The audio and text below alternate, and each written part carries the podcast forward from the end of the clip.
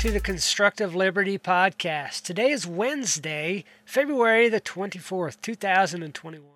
And I've got a great interview today with Brent Bryant from Family First. They are an organization who helps young men that struggle with mental health issues and substance abuse. So there was a few little issues with the audio, but I think I cleaned it up as best I could. So enjoy this podcast, share it with everybody you know who struggles with what you're going to hear us talk about on this episode. Hey, Brent, welcome to the Constructive Liberty Podcast. Hey, thanks for having me, Kenneth. I appreciate it. Yeah, so on your interview form that you sent over, you talked a little about mental health and substance abuse. So tell us how you went from growing up you know, your home life up to what what brought you to where you're at today, working in that field? Yeah, great question, and that's always a long story, right? Um, it always is. But in, in a nutshell, uh, I grew up in a household where my dad was an alcoholic. Yeah, I didn't know it at the time um, when I was a kid until we actually moved from a big city to a small town. Um, and I played sports my whole life soccer, basketball, baseball. And when we moved to the small town, they didn't have a lot of those activities anymore. And uh, within that time, I was in the sixth grade, 12 years old, and uh, I, I, didn't have the sports and stuff like that. So I went from being a very athletic, outgoing kid to kind of a, a kid that became a turtle and kind of hid in my shell. You know, I was kind of scared.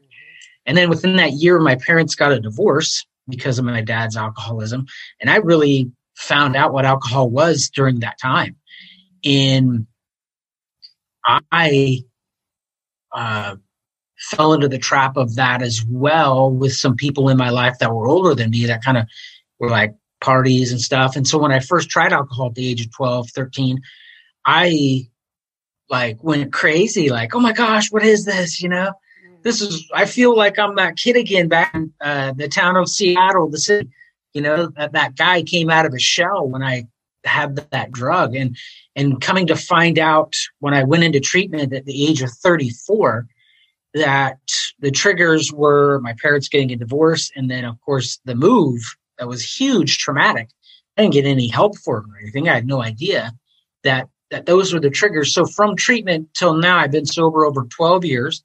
And I knew in my heart that I was alive for a reason. And if I didn't help people and spread the word about mental health addiction, then I was doing, you know, my sobriety a disservice. So I started uh, talking and helping and counseling and all that stuff uh, with people. And then I started into uh, motivational speeches that turned into going to schools and giving speeches about the risk and ramifications of addiction, and then opening more up about mental health in general and how it's it's okay to be not okay. It's okay to be, you know, have issues and to put those issues out there and to deal with them in a healthy manner. Um, I always say to people, especially kids, that if you break your leg, you go to the doctor you get it fixed. You get it, you know, depending on how bad it's broken, you get it fixed, right? You just don't stay at home and go, hey, I'm gonna, this is to heal. But if it does heal right, it's to be heal wrong. It's to, you know, uh, be a nuisance to you the rest of your life. And then, of course, as you get older, you have arthritis, you won't be able to run the same way, all that stuff. Well, I always ask kids or just people in general, I go, well, when you broke your leg or you hurt yourself in that manner physically, did you go see a doctor? Well, of course, all of them say yes. Did you get it casted? Of course, all of them say yes. Did you go to therapy after you got it off? Yes, all these things. And I go, okay, well, how many of you in here have ever had a death in the family? Or how many of you uh, have uh, lost a pet? Or, you know, just whatever's hurt you emotionally, uh, you know, hurt your heart or your, your brain. And all of them are like, yeah, yeah, I'm okay. Any of you guys see a doctor for that? no. And I'm like, well, let me let me get this straight. What's more important, your leg or your brain? And of course, they all say, well, your brain. And I'm like, well, the different. That's the that's what you got to do. You got to you got to uh, get the help you need for your brain because if you don't, those are just going to leave scars and it's going to build up and get worse and worse and worse. And then if you bring a drug in, into it, it's going to be a hundred times worse, right? So just kind of letting kids especially know that um, it's okay to to not be okay and that getting that help for your brain whether it's small or big it could be something like test anxiety you could have those kind of to get help for that kind of stuff is normal everybody does it they just don't want to talk about it mm-hmm. so that that's my passion and where i work now is at family first like on my hat here which is an adolescent uh, treatment facility for boys 13 to 18 in West Palm Beach in Florida. And they deal in that realm of just mental health. You don't have to be addicted to anything. You can just have mental health, which for boys 13 to 18, I that that's the prime age for oh my gosh, I can't cry, I can't do any of these things. I'm supposed to be tough yeah, and I'm gotta, supposed got to stuff you got down. exactly right. And yet when something happens and then they go off the deep end, people are like, well, why'd that happen? Well, I thought they were great. Well, they didn't get the help they should have. Um, and that could just be seeing their school, you know, resource counselor, um, you know, somebody in that realm, right? But just acknowledging the fact that getting mental health help is so important. You know, it's the most important thing you can ever do for yourself. Yeah. Um, go back go to I want to go back to something you mentioned earlier. You talked about helping the kids see that there doesn't have to be a stigma around that. What do you uh-huh. find is the easiest way to to get especially youth to I don't know, to lose this the stigma, to overcome the fear of being labeled, you know, somebody who's got mental health issues. Because none of us want that. I mean, I know I don't. Yeah, and what I do is I'm like, well, I, I walk in and I I will tell them immediately, you know, I I'm not ashamed of it. I, I have mental health issues to this day. Everyone does. They just don't talk about them. So when I look at them and I ask, you know, like, I'm no better than you, you're no better than me. Who are you to judge somebody that has an issue? Who you're who are you again? You know, and the fact that for me, I, I tell them all the time, is that you know I cry almost every day. I cry. I'm an emotional person. I cry if things happen. I've suffered a lot of trauma in my life as far as uh, mentally with death, with my mom and sister and all this stuff. And I'm like, do you think I'm weak for crying? And most of them are like, no, they can't even believe I actually admit that I cry. Right? And I'm like, I might start crying right now. I have no idea.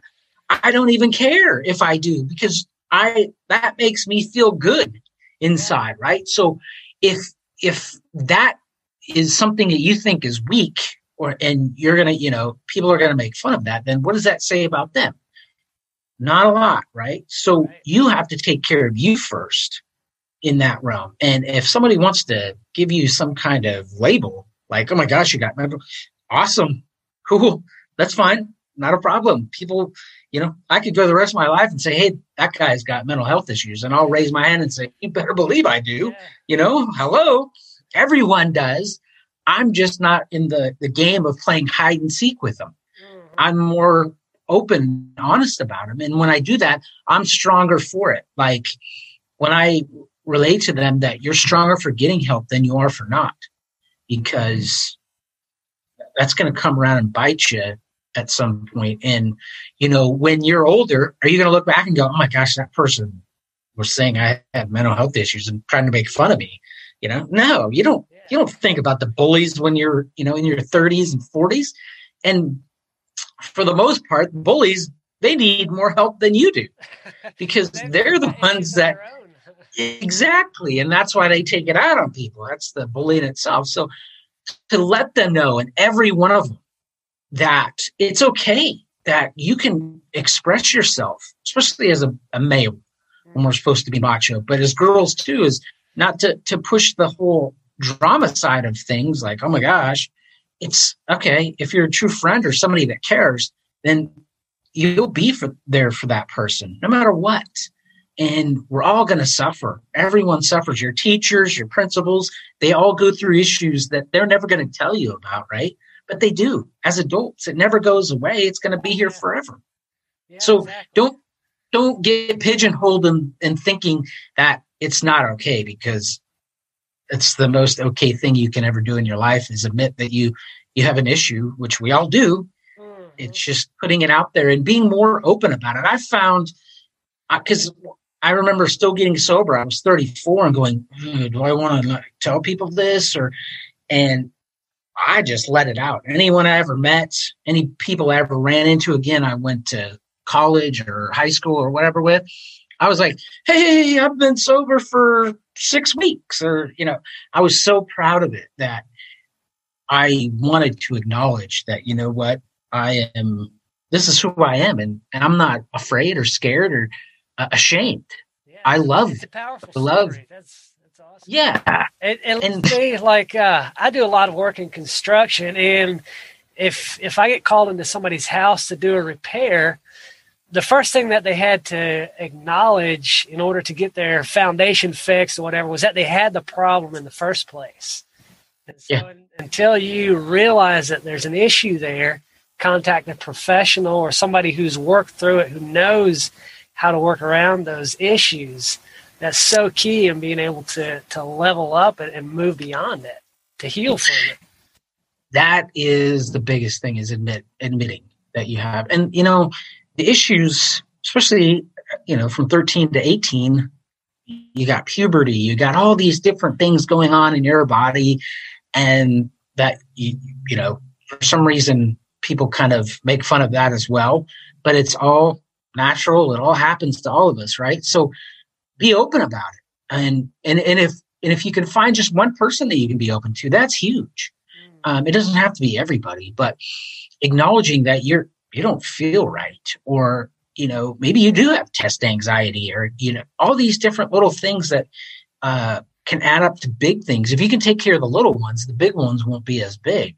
Right. And so I talk about that and the fact that if you don't deal with your issue right now, it's that whole, um, you know, snowball effect. If if if you don't take care of that before it starts to roll down the hill, you're going to be in a lot of trouble. Uh, and then you're going to have to push that snowball back up the hill. Well, um, if you can take care of those little issues, whether that's you know you're doing bad in school, or your sister's acting up, or your family's going through a divorce, or some little things happening that are affecting you, you need to go get help for that. And that could just mean you talking it out with a friend of yours that will be there to listen or journaling and then talking about that. You know, if you can get whatever's in you out of you in a positive manner, that's going to do you so much justice. So when you are in your 20s, 30s, 40s, and 50s, you're going to have all the tools in the world to be able to cope and deal with, you know, what happens to you in because just because you're in a, in a place where you, you know you may be hurting, life doesn't stop and say, "Okay, I'll give you a break." Yeah, it's it continues to either be good or bad or whatever it is. Uh, but it's just all about letting them know that it's okay and to get help, to go to a treatment facility like Family Force first, or just get see your counselor, talk to your cousin, talk to your friend, talk to your parents if they're they're cool, about talking and stuff and if you can be open. But you doing that could help the person you're talking to because they're like, hey, wait a minute. They have issues? Yeah, yeah what? You gotta be kidding. No way. I didn't know that about you. You know, it's like Michael Phelps, the Olympic swimmer. He's like, hey, I battle depression constantly. And you're like, wait a minute.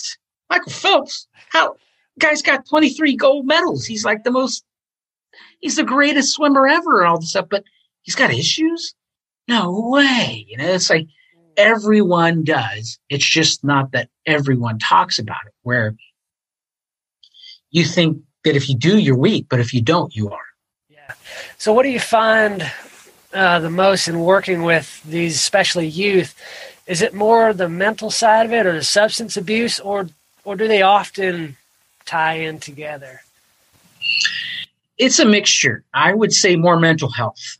Um, I think addiction, mental health will lead to an addiction. down the road. Um, I, I mean, you get some cases where kids are addicted to, you know, heavy drugs at, at points in times, but, uh, I, mental health is, that's an every person issue. That's an every kid issue. That's an every, you know, everything issue. Um, to the point where the, they don't know how to deal or they don't know how to say or how to talk or all those things, how to express themselves. You know, a lot of them don't. They're they're just trying to figure out who they are still. Um, addiction is usually in the form of tobacco and or alcohol during that time, because when I ask, you know, five thousand students, you know, how many of you have cocaine in your house? How many of you have meth in your house, maybe two people out of that raise their hand. But when I go, how many of you have tobacco? Quite a few. How many have alcohol? Almost everyone yeah. has it.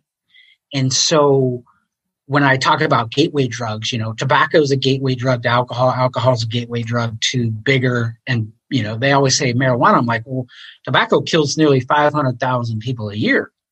Um, alcohol kills nearly 100,000. Alcohol kills 5,000 kids ages 12 to 20 every single year. So when I bring that up and I'm like, because it's A, it's legal, which astonishes me to know that most of these kids don't even know that drinking alcohol at the age of 21 is illegal and you can get arrested for it. Mm-hmm. But those are some of the things that, that go along with it. I found probably more kids addicted to alcohol than most at that age. And then if they get into heavy stuff, depending on what neighborhood they're in, what school they're at, it uh, it, it kind of all depends because some of them are hooked on meth, and it's like, what? You're 15, you know. Um, but it's mostly mental health, and that's what I love about Family First, and and why I wanted to join their team and be with them is that um, we're taking kids that are just mentally health only. Um, they, they don't have to be addicted to anything, and we we involve the family because just like mental health, just like addiction, it just doesn't involve that person. As you know, I mean, everyone's involved. The families involved, they're affected so much, and it could be traumatically, you know, uh, that we try to involve everyone and make a plan after the, the young, young man leaves our facility to, to make it to where everyone's on the same page and they're all getting the same help. Mm-hmm. So, what you mentioned Family First a couple times, the organization you work with. What's your role within that organization there? So, what I do for them is I'm kind of like a well, my official title is family ambassador. So, okay. you think of an ambassador, they deal with kind of everybody, right? So, uh, it's family ambassador. So, I I like do these things, right? Try to go on podcasts and talk about mental health and and try to make it more positive in the way that if you do need help, yeah, Family First is a great place. But um, go to schools, talk to schools, talk to kids, prevention, prevention, prevention. You know, coming to Family First is a resort that is awesome, but it, it I would hope it would be the last resort, right? But it, it, it it's uh, it's there if you need it, and there's not a lot of them, and we're I would say one of the best in Florida, if not the United States, in dealing with just boys, right? And that's the founders and what they wanted to do was just be perfect at one thing and then move from there, right? And kind of grow slowly so they're they're good at what they're doing. So what I do is I go around to high schools and middle schools, depending on you know where I'm at, and just talk prevention, talk about opening up about mental health um, and addiction. Of course, I'm involved in a lot of uh, different things, but I try to go on news organizations and just bring awareness to it. I get sports athletes involved about that, right? And and try to make it to where if they can come with me or be a a, a, um, a light that I can turn to and say, hey, you know this guy, and maybe bring them with me, or just have them say something on a video to make them go, oh, okay, well, yeah, if they're doing it, I, you know, so I kind of incorporate all of that for what I do. But, you know, the goal is if somebody's in need to be there to get them to our facility and to get them the help they need because that in the end is uh, what it's all about. Yeah. So if somebody say, here's this podcast, here's you on an interview, and they're like, you know, I, I think that that's something I need, how would they go about getting involved or, or contacting you for the help they need?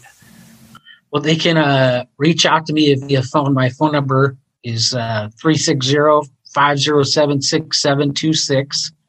Um, they can go to our website, familyfirstas.com, and that's for Family First Adolescent Services. Mm-hmm. Um, either of those two, but calling me is not a problem. Emailing me, bbryant at familyfirstas.com. Uh, but my phone number again, 360-507-6726. In call and just, you can ask questions. It doesn't, you know, and if, and if we don't have the answers, we'll find somebody that does have the answers for you. Uh, it's just not about us and what, you know, we're all about. It's about just getting people help, no matter if it's a boy or girl or whoever. Um, all about that. So yeah, that we're in West Palm Beach in Florida, but no matter where you're at, we can get you to our facility and get you the help you need. Yeah, great. So I've really enjoyed this chat. Um, if there was one one more thing or something that you wanted to share with somebody that you felt like somebody listening to this needed to hear, find themselves in that situation, what would you share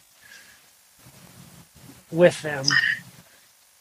I say this to everyone I ever come in contact with, and I say it all the time when I'm doing speeches, is that this is my life, right? I'm I'm alive for the reason to help others. And when I hear a lot of kids say, you know, well, they don't have anyone, or people in general just say, well, I don't know if I have anybody. Well, I'm always here to tell people that they do have somebody, and that's me. Um, I don't know them. I, you know, never met them before, but I'm going to tell you right now that I do care about you and I love you no matter what. Um, and I'm always going to be here. You can reach out to me anytime. I just gave you my phone number and all that stuff. But that again, it goes back to being it's okay to not be okay.